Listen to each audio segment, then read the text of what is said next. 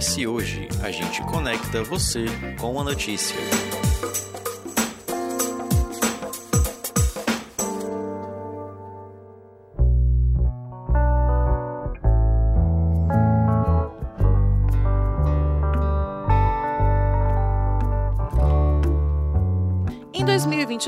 O Espírito Santo bateu recorde na abertura de micro e pequenas empresas e atualmente conta com 134 mil empresas dessas categorias ativas no estado. Somente no último mês de março, esse aqui de 2023, as micro e pequenas empresas capixabas criaram um saldo positivo de 2.747 novas vagas de emprego, o que representa aproximadamente 56% de todos os empregos gerados no terceiro mês desse ano. Dentro desse cenário, as startups também são destaque. Esse modelo de negócio tem crescido e traz como principais objetivos a inovação e a tecnologia, como ferramenta de avanço e desenvolvimento. E para conversar com a gente sobre tecnologia e inovação, o avanço do empreendedorismo em território capixaba, nós temos dois convidados. A gerente do Sebrae do Espírito Santo, Adriana Rocha. Seja muito bem-vinda. Obrigada, obrigada pelo convite. E também o sócio da Bebuton, o Flávio Aguilar. Seja muito bem-vindo. Obrigado, gente. Quando a gente pensa em empreender, automaticamente a gente pensa em inovar, né? em criar uma coisa nova. Isso é um desafio atualmente, né? Para começar então, Adriana, vamos começar com você. Eu quero saber um pouco mais sobre o suporte que o Sebrae dá a esses pequenos negócios, né? A esses pequenos empreendedores. E inclusive vai ter um evento agora no final dessa, semana, né? Conta mais pra gente como vai ser o ESX, voltado para inovação. Queria saber um pouco mais como vai ser, se ainda dá tempo de participar. Ah, com certeza. O Sebrae, na verdade, é, com essa, com o avanço aí das, da, dos negócios inovadores, né, da necessidade de inovação para vencer a concorrência de mercado, o Sebrae também veio criando novas oportunidades e novos e, e suporte, né, para os empreendedores capixabas. Desde 2019, o Sebrae começa a fazer esses eventos de inovação, né, que na verdade passam a ser muito mais do que eventos, tornam-se é, plataformas de conexão, né, para que o mercado capixaba se torne um mercado mais inovador. Então, o ESX, né, o nosso Espírito Santo Innovation Experience, vem pela é, a segunda edição, é, acontecendo na Praça do Papa de 2, 3 e 4 de junho, e, vai, e vão acontecer ali muitas coisas, né, de informação, conhecimento, conexão, promoção para o surgimento de novos negócios. Então é muita coisa que vai acontecer. É, é, um, é um local importante, é um momento importante para a sociedade empresarial capixaba se conectar com a inovação. Porque além de se atualizar, né, os empreendedores se atualizarem, é também uma forma de fazer contatos novos, né, uma rede de interação né, entre esses empreendedores. Exatamente. Na verdade, um território ele, ele se torna cada vez mais empreendedor na medida que novas conexões é, começam a acontecer, né? Então, são as trocas, as interações que fazem surgir gargalos que precisam ser é, surgir não, entender, né? Gargalos que precisam ser resolvidos, identificar, né? Identificar, né? Gargalos que precisam ser resolvidos e pessoas ou empresas e aí no caso as startups que, que chegam para resolver esses problemas, resolver esses gargalos, criando aí novos negócios. Ei, falando em impulsionar, né? O Flávio comanda, coordena uma empresa que exatamente vem para impulsionar outras empresas, outras startups, que, claro, oferecem as ferramentas necessárias para isso. E como é que é possível a gente fazer isso nesse território capixaba que muitas vezes a gente acaba se colocando à margem? A gente fica ali entre o Sudeste, entre o Nordeste, a gente não consegue entrar nem direito em um, nem direito em outro, né? É, esses dias eu descobri que o pessoal chama o Espírito Santo como o Agri, o Acre do Sudeste. Sabe? Ninguém conhece, não sabe onde é. O esque estado esquecido. É, a gente sofre disso mesmo. A Biboto é uma aceleradora de negócios. A gente se posiciona dessa forma, uma empresa de consultoria para corporações. E aí, corporações a gente entende empresas tradicionais que estão buscando uma forma de inovar, mas também as startups que já estão nesse mundo. O que a gente busca, na verdade, fazer é conectar essas duas realidades, promover que ah, novos negócios ou reposicionamento de grandes empresas venham daí. E aí, quando a gente olha a realidade do Espírito Santo, grau de maturidade em inovação, de fato a gente comparado com ambientes mais maduros, tipo São Paulo, Floripa, Recife, né, estados que a gente já conheceu ou ecossistemas que a gente já conheceu, de fato o Espírito Santo ainda está nos seus primeiros passos. Mas se a gente for também ter um pouco mais de profundidade sobre esse assunto, quando a gente olha para esses outros ambientes que eu falei, eles chegaram a onde estão hoje, depois de 30, 40 anos de amadurecimento. O Espírito Santo está muito mais rápido. Tá? Então, de fato, a gente ainda está Ele começou a evoluir depois, mas está evoluindo mais muito rápido. Muito mais rápido tá? Talvez até por conta desses aprendizados que esses outros ambientes tiveram, a gente está conseguindo beber daquela fonte e acelerar um pouco dos nossos processos. Ou seja, você falou de conectar, é muito aqui no, no Espírito Santo, por exemplo, a gente fala muito do nosso café que tem no interior e tudo. A gente acaba falando, ah, o cara, a pessoa produz café, né? Você tem uma, famílias que de geração em geração estão produzindo café, mas talvez eles não tenham a experiência de como fazer a exportação desse café, por exemplo. Então você junta com uma startup que trabalha com exportação de, de grãos, de outros produtos alimentícios, por exemplo. É Perfeito. basicamente isso. É, a forma como o Bibottom ajuda essas empresas tradicionais, a gente tem duas grandes frentes de, de trabalho, tá? É a gente trabalhar o que a gente chama de Corporate Venture Capital e Corporate Venture Building, tá? Corporate Venture Capital é quando uma empresa tradicional uh, separa recursos financeiros daquela empresa para poder investir em startups. Qual é a intenção normalmente que uma empresa faz para fazer isso? Não é só o ganho financeiro, investir em startup traz ganhos financeiros interessantes. Mas quando uma empresa faz isso, o que ela quer na verdade é um ganho estratégico. Ela quer investir numa startup que está explorando um mercado que ela acha que vai ser um mercado que ela vai ter que conhecer daqui para frente, ou que está desenvolvendo uma tecnologia que ela entende que em algum momento vai ser importante para ela. E aí quando uma empresa tradicional faz isso, ela meio que está antecipando no futuro. Ela, ela investe para essa startup desbravar esse mundo para ela. Exato, e ela não ter que fazer isso. Nesse mercado a gente fala muito que as empresas tradicionais são como grandes transatlânticos, sabe? E é difícil um transatlântico dar uma, uma virada rápida e, e mudar o seu rumo ele faz isso dando uma mega de uma volta. E aí o que a gente propõe é que essas empresas tenham suas lanchazinhas em volta do seu grande transatlântico e aquilo vai fazendo que a lancha consegue mudar de direção muito rápido e ir explorando. Então, o Corporate Venture Capital é quando um dinheiro é usado para isso, e o Corporate Venture Building é quando uma empresa tradicional usa o recurso da empresa para desenvolver novos negócios. E é isso muito que a gente também provoca que as empresas entendam quais são os mercados futuros que elas precisam estar posicionadas, como se fossem as lanchazinhas, né? E ela cria uma nova empresa, ela cria uma spin-off tá? Para que essa spin-off de fato explore aquele mercado, entenda aquela tecnologia, absorva aquela demanda e aí a empresa vai acompanhando todo aquele processo. Em algum momento pode ser que essa empresa entenda, puta, aquele negócio é tão maior do que o negócio principal que faz mais sentido agora sim eu mexer o transatlântico para lá. Ou simplesmente ela teve a oportunidade de testar, validou, trouxe algum aprendizado daquela experiência. É um braço a mais, mas não é o foco principal. Mas é, não virou ali uma, uma fonte de receita prioritária. Como que é possível a gente sair da caixa e expandir novos horizontes sem saturar o mercado? Porque a gente vê que parece que tudo já existe. É como eu falei antes, é um, é um, é um desafio você criar coisas novas e trazer novas formas de fazer coisas que já são feitas. Como que é possível fazer isso num espaço muitas vezes saturado? A Adriana apontou aqui para mim para responder, mas na fala anterior dela ela já respondeu um pouquinho disso e inovação parece um termo muito genérico e a gente tem hoje tido uma preocupação muito grande em tangibilizar esse assunto para que não fique algo. A inovação é, é basicamente buscar resolver problemas ah, de uma forma que ainda não se resolveram para que seja mais eficiente. Não é só para poder ficar mais bonito, não é para ter puff colorido. Ou seja, não é, inovação não é trocar papel branco por papel verde. Não é. É para tem, um, tem para melhorar a eficácia do. Exato. Então, se o papel branco, tentando pegar esse seu exemplo e a gente aprofundar nele, se o papel branco de alguma forma não estava gerando valor ou resolvendo o problema, e o verde é quem vai resolver isso de uma forma mais profunda, mas ninguém estava tendo a coragem de trocar do branco para o verde, esse é o papel de uma startup. A gente vive num país com problema pra caramba então, é a partir daqui, qualquer uh, tipo de problema. A gente tem problema operacional, a gente tem problema estratégico no nosso país, a gente tem uma, um país muito, muito grande, que por si só já traz uma complexidade para que a gente possa uh, explorar. Então, no mundo da inovação, a gente sempre tenta olhar os problemas, as dificuldades, os gargalos, como baitas oportunidades para a gente poder olhar aquilo ali e falar: putz, dá para eu resolver.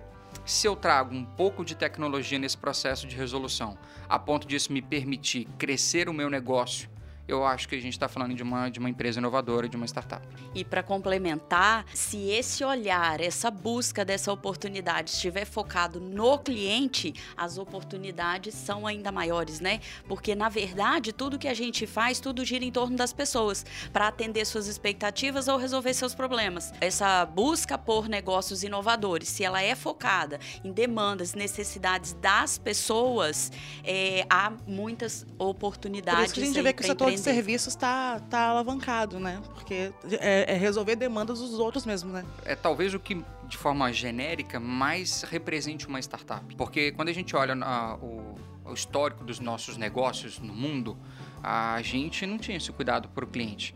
Né? Tem aquela frase famosa lá do, do do Ford, de que, pô, beleza, você pode querer qualquer carro de qualquer cor desde que seja preta. Então, o cuidado com o cliente, por que isso? Porque otimizava a operação dele, né? Então, pô, se eu tiver que mudar o meu parque, parque fabril para poder colocar uma outra cor, eu vou ter mais custo e, enfim, isso não vai ser tão interessante para mim, empresa. Mas para o cliente era. De personalizar, né, aquele produto, aquele serviço para aquele determinado cliente. Podia querer qualquer cor desde que fosse preta. E a gente veio carregando esse conceito dentro das nossas empresas e indústrias por muitos e muitos anos. De forma genérica, eu acho que as startups vieram para poder mudar esse ponto de vista. Elas de fato se preocupam em resolver de forma profunda o problema do cliente. Isso as diferencia muito do mercado tradicional. E quando a gente tem essa parte de, de trabalhar com as empresas do mercado tradicional para que elas inovem, esse é um desafio que a gente costuma encontrar. Elas já têm o seu mercado consolidado, já têm os seus produtos validados, o cliente já está ali satisfeito com o que ela está entregando. Elas estão muito confortáveis, engessadas às Por vezes naquela mudar? ideia, né? Por que mudar? Engessado, no, inclusive nos seus processos produtivos. Né? Eu acho que talvez o que mais engessa as, as empresas já instaladas no mercado, os transatlânticos, são seus processos produtivos. Então, na medida que eu consigo deixar minha operação funcionando, eu ter que dar uma guinada para atender uma demanda de um cliente. Eu ainda né? não sei se é uma demanda uh, significativa para o meu negócio. Que vai trazer que vai ser lucro. resposta disso, né? Uhum. Que vai trazer lucro para o meu negócio. E aí é que surge aí a oportunidade dos novos negócios inovadores. Mas é então, é um assim, pensamento tipo, ah, não vou mexer no time que está ganhando. É, eu não sei se eu troco o meu atacante para um, pra um meia ou para um defensor, porque eu não sei se eu vou precisar de um cara lá na frente para resolver o meu problema até o final do jogo. É, é um pouco dos dois? Como é que é isso? É só se você não saber se é, é a troca certa de jogador ou é muito do não vou mexer no time que já que tá ganhando, deixa aí. São esses dois fatores e mais um. Mexer em time que tá ganhando é complicado pra caramba. Você vai mexer no, no seu porque mexer em um time que está ganhando prevê um, uma possibilidade de diminuir ganhos. O risco de, tá? de, sofrer um prejuízo. Então, pô, vou mexer no que está ganhando. E aí, isso não é só do dono da empresa, é de todas as camadas da empresa. Porque todo mundo está ali na expectativa do teu bônus, na expectativa de um aumento de salário, então ninguém quer correr o risco de tomar uma decisão que pode dar errado. Isso é muito comum nas empresas tradicionais, nem tanto nas startups. As startups estão mais abertas ao, ao risco, ao erro. Porque eles estão num mundo onde a coisa não está resolvida. Outro, eles também não sabem, você comentou, quem eu mexo para onde eu vou? Qual que é o primeiro passo que eu dou em direção então a testar? Ainda que ele tome essa coragem, falando, vou arriscar, mas qual que é o primeiro passo, tá? Para qual quem eu mexo? Quem é o time que eu trago? Qual a solução que eu busco? Então, o desconhecimento é para qualquer ser humano é um fator que traz mais risco e a pessoa fica meio que parada. E acho que o terceiro ponto uh, talvez seja um pouco mais pesado em se falar, mas muitos desses empresários obtiveram sucesso nos últimos 30 anos. E aí, de alguma forma, é muito difícil convencê-los uh, lá do alto da sua que eles vão ah, ter sorte seus... duas vezes. Exato, sabe? Muito difícil convencê-lo de que vai mudar, de que ele vai deixar de ter todo aquele império que ele construiu. A gente atua uh, muito no interior do estado, o foco da Bibutton é gerar valor para o interior do, do, do, estado do Espírito Santo, e a gente vê isso de forma bem recorrente. A diferença entre esses dois públicos, o que, que você vê de diferença entre esses dois públicos? Esse ponto que eu estou falando nem é tanta diferença não, tá? Só fechando esse ponto, né? Então é muito difícil você convencer um empresário muito bem sucedido de que talvez o mercado dele vá sofrer uma grande mudança e ele vai sofrer um impacto no negócio dele. É difícil colocar isso na cabeça de alguém que deu certo por 30 anos, tá? Mas o mundo de hoje, convenhamos, é completamente diferente do que dois, três anos atrás. Até um ano atrás não existia chat GPT. E as coisas vão mudando. Olha muito, o que mudou. Estão é, evoluindo muito mais rápido do que antes, né? Antes muito a, mais rápido. as evoluções eram mais demoradas. Os ciclos eram mais longos. Então, 20, 30 anos, talvez há 20, 30 anos atrás, não era uma mudança tão significativa. Hoje, no início do ano, a gente teve aí a. a... Gente, 30 anos não tinha internet banda larga, não tinha celular inteligente, não tinha nada. Então, o cara se fez em cima de um negócio modelado naquela realidade. Se ele não se adaptar, os negócios mudam. Exemplos claros do nosso mercado, a gente até está cansado de falar, Kodak, a Blockbuster, que foi substituída pela, pela Netflix, são exemplos crassos aí de situações em que se você não se aproximar das mudanças, elas vão acontecer. E ela, vai te, dos- e ela vai te engolir. Vai te engolir, Exatamente. vai te derrubar, né? E a adaptação ela é necessária. E aí o que está acontecendo de alguns anos para cá, com o nascimento dos novos negócios? Está mexendo aí com essas estruturas. Tá incomodando. Está incomodando e, na verdade, estava aqui prestando atenção na sua explicação, Flávio, e a Bibota tem um papel importantíssimo aí como propósito até de dar sustentabilidade para essas empresas. Porque olha só, você chega para elas falando assim: adapte-se, olhe para o mercado, olhe para o que está acontecendo, eu estou aqui para te ajudar. E o Sebrae também entra com esse propósito, só que com muito com foco muito maior nas pequenas empresas, nos pequenos negócios, tanto no nascedouro quanto também trazer essa visão da necessidade de inovação para os pequenos negócios tradicionais. Vou entrar num papel que é bastante peculiar do Sebrae, que é a questão de você dar sustentabilidade para as empresas. E a gente sabe que tem startups, inclusive algumas que ficaram muito grandes, algumas que já entraram na bolsa, mas que não tem uma lucratividade que a gente é, consegue falar isso aqui realmente deu certo. Pode ter ficado famoso, muita gente pode usar um determinado serviço. Existem é, empresas que viraram até grandes startups que têm dificuldade para lucro. Onde é que o Sebrae ajuda para essa empresa responder para o acionista, para o investidor que pode ser uma grande empresa ou só uma pessoa com bastante recurso para pôr ali, para que ela não acabe depois de um ciclo que parece muito virtuoso acabar declarando falência. É, Caraca, ainda bem que essa pergunta foi pra ela. Se livrou de uma. Putz, é pensa. pergunta capciosa. Pensa que a, a resposta aqui não vai ser fácil, mas o que que acontece? Uma, uma startup ela tem um modelo de negócio totalmente diferente do modelo tradicional. O modelo tradicional ele vai surgindo, vai crescendo devagar, vai ampliando mercado, ampliando cliente e, por consequência, ampliando o seu processo produtivo. A startup não, ela já nasce com um propósito de expansão, de escala muito grande. E é por isso que esses modelos de negócio, eles precisam ter uma visão inicial de grande impacto, ao mesmo tempo de uma operação mais enxuta possível e o mais escalada possível. Em função disso, ela precisa de investimento. Ela precisa de um investimento muitas vezes muito maior do que o microcrédito para empreender nos pequenos negócios. E aí ela entra em todo um processo de aporte de recurso. Então, realmente, é uma operação muito delicada, muito delicada. É por isso, inclusive, que existe no mercado das, das startups o smart money. Então, pessoas já com muita experiência que vêm aportando recurso nesses negócios por acreditar no,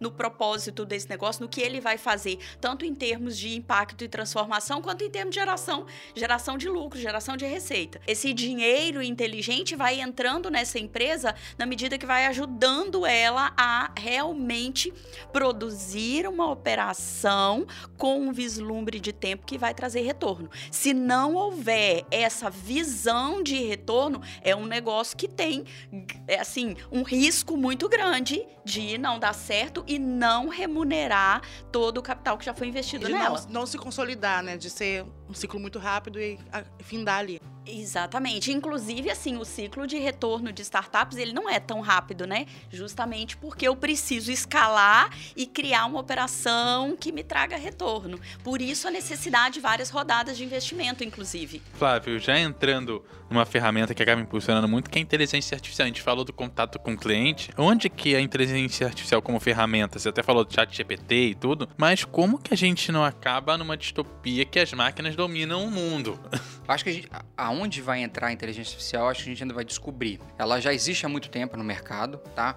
Só que nunca de uma forma tão tangível para que nós, ah, meros mortais, conseguissem utilizá-la. Era um minuzinho para no telefone e Exato. agora é um chat que conversa com A- você. Agora tá no nosso celular. Tudo que chega no nosso celular fa- facilita demais um- uma, uma- uma compreensão. A gente tenta acompanhar bastante esse assunto. Ninguém ainda tem tantas, tanta clareza de para onde vai esse uso. Só escutamos de uma forma recorrente que realmente vai ser meio que a nova internet. né? Pensando há 20 anos atrás, quando a internet foi introduzida no mercado, mudou muito a forma como a gente se relacionava, os empregos mudaram, as indústrias mudaram, tudo mudou. Exato. Depositam na, na inteligência artificial o mesmo conceito. Então, é, não dá pra, não tenho capacidade técnica para poder responder para onde vai. Eu só acho que a gente tem que olhar de uma forma mais amistosa para a tecnologia, assim como a gente deveria ter olhado lá atrás quando veio a internet. Não que eu tivesse, né, já vivo naquela época, né? Mas eu sou bem mais novo do que isso. É. Uh, apesar de não parecer, né? ainda bem que não está filmando. Mas a gente tem que olhar de uma forma mais amistosa e proativa. A gente precisa se aproximar dessa tecnologia, usá-la, trazer para o dia a dia dos negócios, para que a gente aprenda, para que a gente antecipe essas mudanças. Uh, o chat GPT já vem sendo trabalhado lá na OpenAI há dois, três anos ou mais do que isso.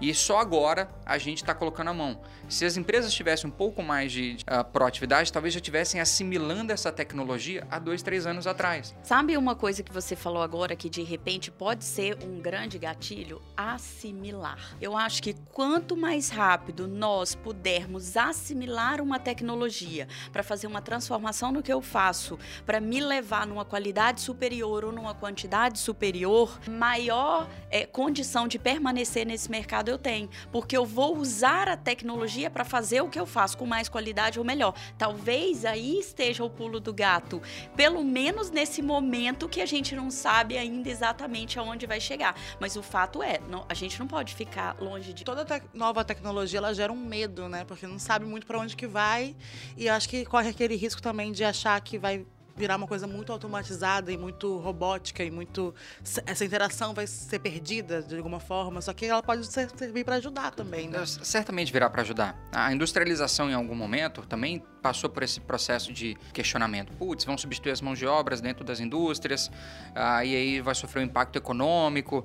Pô, o mundo se transformou a partir da industrialização, sabe? Dos processos sendo e mais novas, automatizados. Novos postos são gerados também com essa. Vão se essa... qualificando. Tem, tudo tem impacto positivo e negativo. Acho que a gente tem que olhar de uma forma mais amistosa, proativa e otimista, sabe? Para dentro dos negócios e para o nosso dia a dia. Então, eu, eu, também sou, sou uma pessoa que preciso crescer, né? não só o meu negócio. Então, eu também tenho que assimilar aquilo como pessoa, trazer essa tecnologia para o meu dia a dia e falar, pô, como eu posso melhorar a minha entrega para a minha empresa? Como é que eu posso melhorar a minha relação com, com outros negócios a partir dessa tecnologia? A inteligência artificial é uma delas.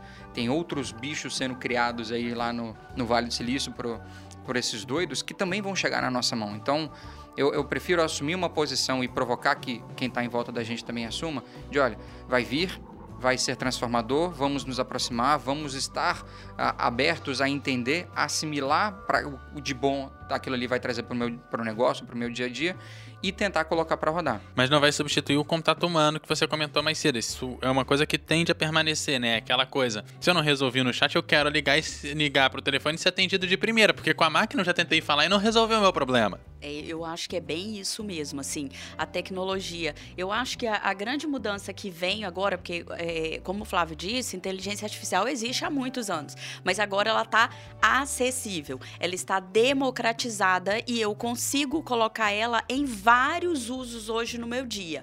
Mas o que, que a gente tem mais ouvido, inclusive em todas essas conexões de inovação, em todos os eventos de inovação? O ser humano está precisando cada vez mais do humano né? Então, assim, se a gente olha para as tendências de negócio, a gente vai falar de longevidade, contato com a natureza, circularidade. A gente está falando de coisas humanas. Então, a tecnologia ela vem para ajudar a resolver questões complexas, mas o ser humano qualificado será cada vez mais necessário nessas relações né? Então, assim, eu acho que são duas tendências muito fortes puxando a evolução de todas as coisas, né? Até porque quem puxa tudo é o consumidor. Se não existir o consumidor. Se não existir essa demanda, não vai ter. Se porque... não existir o consumidor, também não faz muito sentido tanta tecnologia. É, Adriana, já que a gente está falando aqui de inovação é, e de empreender, no último ano as mulheres foram destaque né, na, na, abertura de novos negócios aqui no estado e muitas vezes através de pequenos negócios mesmo. E aí, ainda com pouco recurso e tudo mais. Pensando na tecnologia e nessas ferramentas digitais, já está falando da, da, acessibilidade agora da inteligência artificial e tudo mais.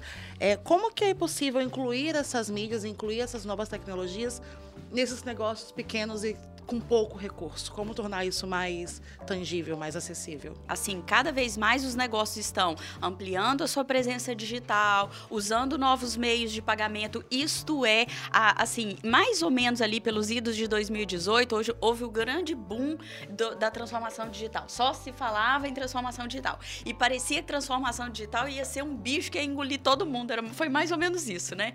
E depois todo mundo foi é, respirando e entendendo que essa transformação digital ela é gradual e que e ela passa que... muito mais por uma inserção digital, principalmente nos pequenos negócios. A transformação digital, que, que é uma coisa assim mais profunda, mais profunda nos pequenos negócios, ela vai passar por essa inclusão, esse crescimento de presença digital, venda por meios digitais. Eu acho que a pandemia impulsionou muito isso, porque era necessário, não tinha o que fazer. Era, não. Foi, foi a, a, quem não sabia teve que aprender a é, mexer aquela, nisso pra, aquela galera... sobreviver, sobreviver, né? É o que fala assim, ou o eu cresço pelo morrer. amor, é, ou, ou eu cresço dor. pela dor, né? Nesse caso foi o crescimento pela dor. Ah, os pequenos negócios tiveram foi que se adaptar. Foi obrigado, não foi Para vender mais, para estar presente, para chegar perto de quem? Do consumidor deles.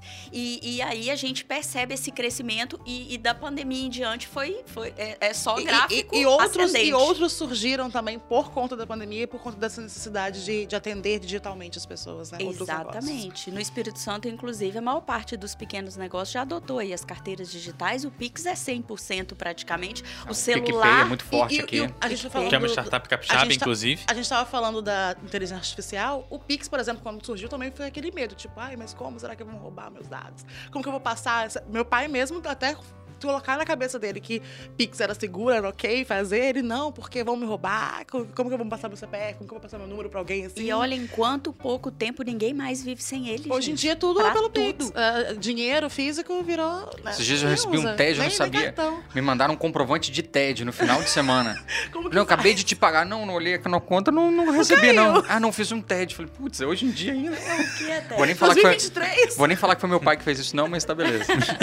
e aí, Adriana, fala pra gente o que, que é o, o Sebrae Lab, o que, que é esse espaço, onde que ele funciona, como é que a galera chega nesse Sebrae Lab e serviços ele proporciona pra que gente. Ele vai estar tá no SX também, a gente quer saber como vai funcionar. É, os, vamos, vamos, então, assim, o Sebrae Lab, ele é uma spin-off do Sebrae, né?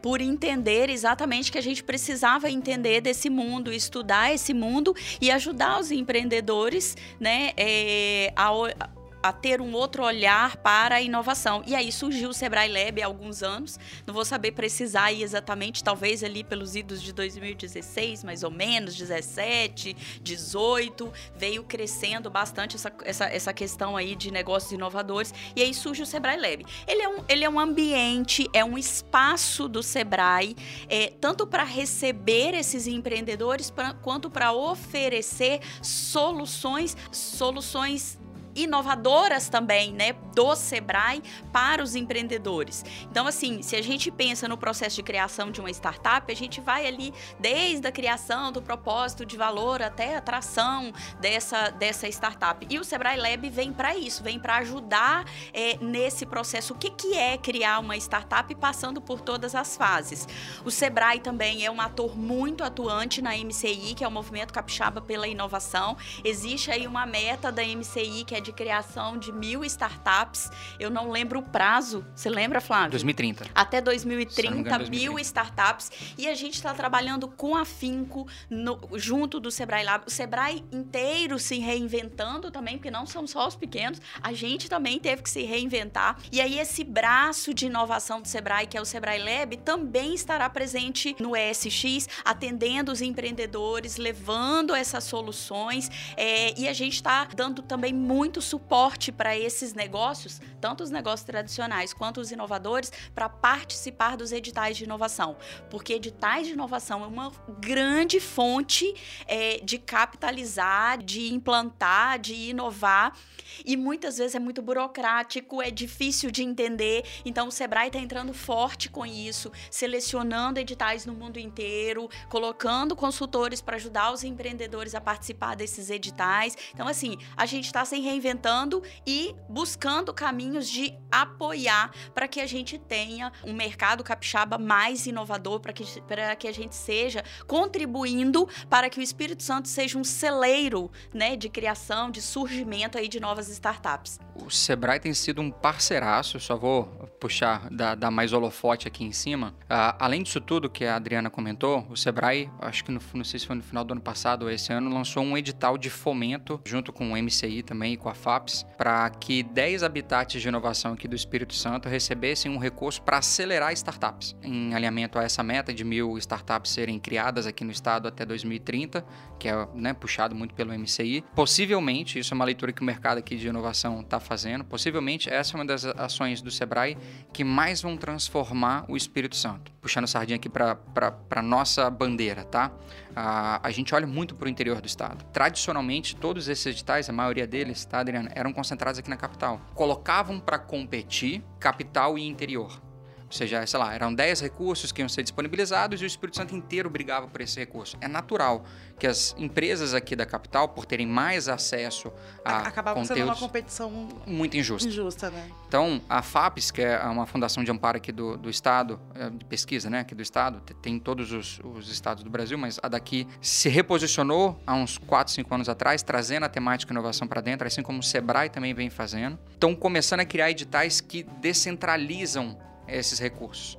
Então, a FAPES fez um no final do ano passado, que foi um de spin-offs, e o Sebrae fez esse ano, e 10 desses, desses 10 habitats, 5 obrigatoriamente tinham que ser da região externa à região metropolitana. O que fez com que Linhares, São Mateus, Colatina, Cachoeiro do Pemirim tivessem acesso a esse recurso e esses municípios do interior do estado agora têm um recurso do Sebrae apoiando para criar startups, sabe? Serão cada um desses espaços tem um mínimo ali de 20 startups a serem pré-aceleradas e 5 aceleradas. Todos os habitats propuseram números maiores do que esse, sabe? Querendo mostrar para o governo do estado e para o Sebrae, põe mais grana na próxima vez, Sebrae, porque a gente tem, tem potencial. Mas, sem dúvida, o que o mercado fala é que essa ação do Sebrae vai ser que mais vai transformar o Espírito Santo, porque deu essa descentralizada, provocou os habitats a se prepararem, inclusive cada habitat vai receber uma certificação da CERT, primeiro grau da CERT, para poder amadurecerem também suas capacidades de aceleração. E a Bibutton, por estar atuando no interior, fica muito feliz, porque a gente atua de uma forma meio que de formação de um mercado, sabe? O interior, ele é carente sim dessas demandas. O Sebrae é um parceiraço, está super distribuído no interior do estado, concentrava muito das decisões aqui.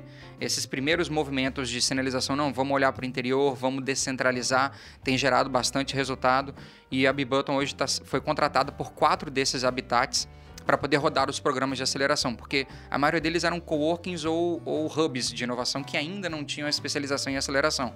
Né? Então, é o que aconteceu em Cachoeiro, que foi puxado lá para um grupo de empresários, de, de, uma associação de empresários, chama Messes. Em São Mateus foi o Bússola Hub, que não tem um time de aceleração. Então é natural que essas, esses espaços contratassem uma aceleradora para poder desenvolver. A Bibutton foi contratada por quatro desses. A gente está em negociação com mais um, vamos ver se, se fecha também porque a gente se sentiu muito proprietário dessa pauta, sabe? O Sebrae provocou, o recurso ele veio descasado com o desafio que o Sebrae quis colocar, mas eu acho que a gente entendeu que, olha, é o que eu tinha agora, tô provocando. Ah, peguem e me mostrem o que vocês conseguem fazer com esse recurso a gente está pegando, a gente vai fazer um over delivery de todos os projetos, muito mais do que o edital pedir, para que a gente possa também sinalizar positivamente para o Sebrae e para o governo do estado: olha, temos potencial no interior. Bem, assim a gente vai se encaminhando para o final do episódio. Se vocês dois tiverem mais alguma consideração, algo que seja relevante falar sobre inovação, algum convite, alguma coisa especial, aí pode falar. Fique à vontade. Ah, eu quero reforçar sim o convite é, para todos participarem do ESX, né? São importantes momentos para se conectar com tudo que está acontecendo. Nesse, não é, como eu disse, né, não é um evento, é uma plataforma de conexão, é uma plataforma de, de negócios, inclusive. Muitas coisas surgem, muitas oportunidades de negócio surgem nesses ambientes.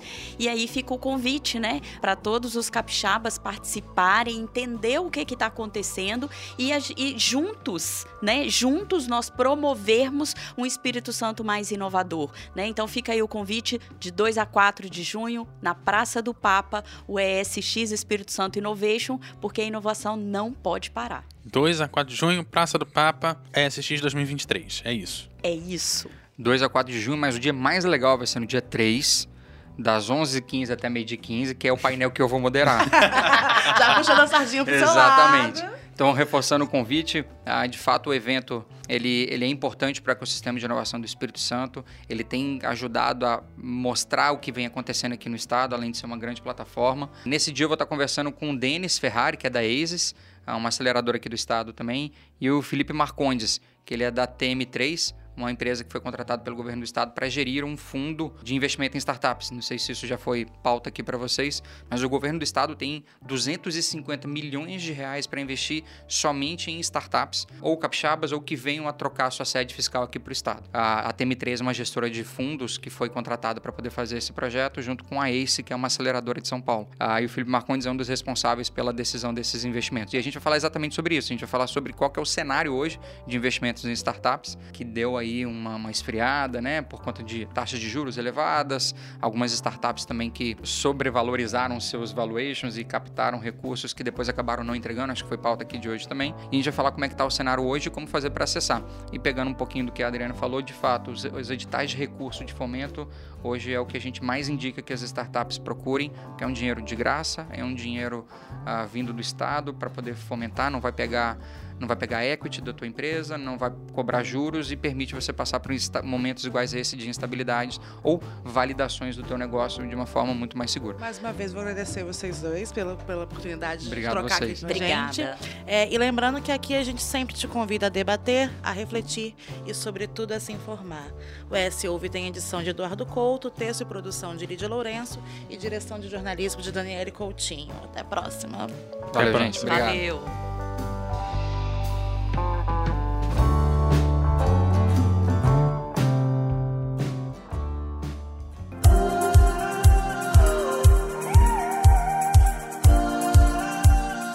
Deixe seus comentários no eshoje.com.br. É lá que você se mantém informado toda semana. Nos siga nas redes sociais e no nosso canal do YouTube, arroba ESHoje.